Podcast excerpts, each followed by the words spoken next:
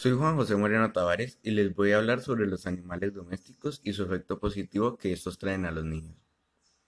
Los animales domésticos son aquellos que conviven con el ser humano. Los más comunes en las casas son el perro y el gato. En casi todos los hogares existen alguno de estos dos animales. Otros prefieren otra clase como el conejo, los caballos, las vacas.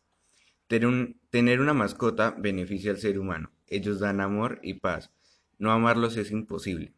Sobre todo a los niños, les encanta jugar con ellos y convivir. Estos como todo ser vivo necesitan de cuidado.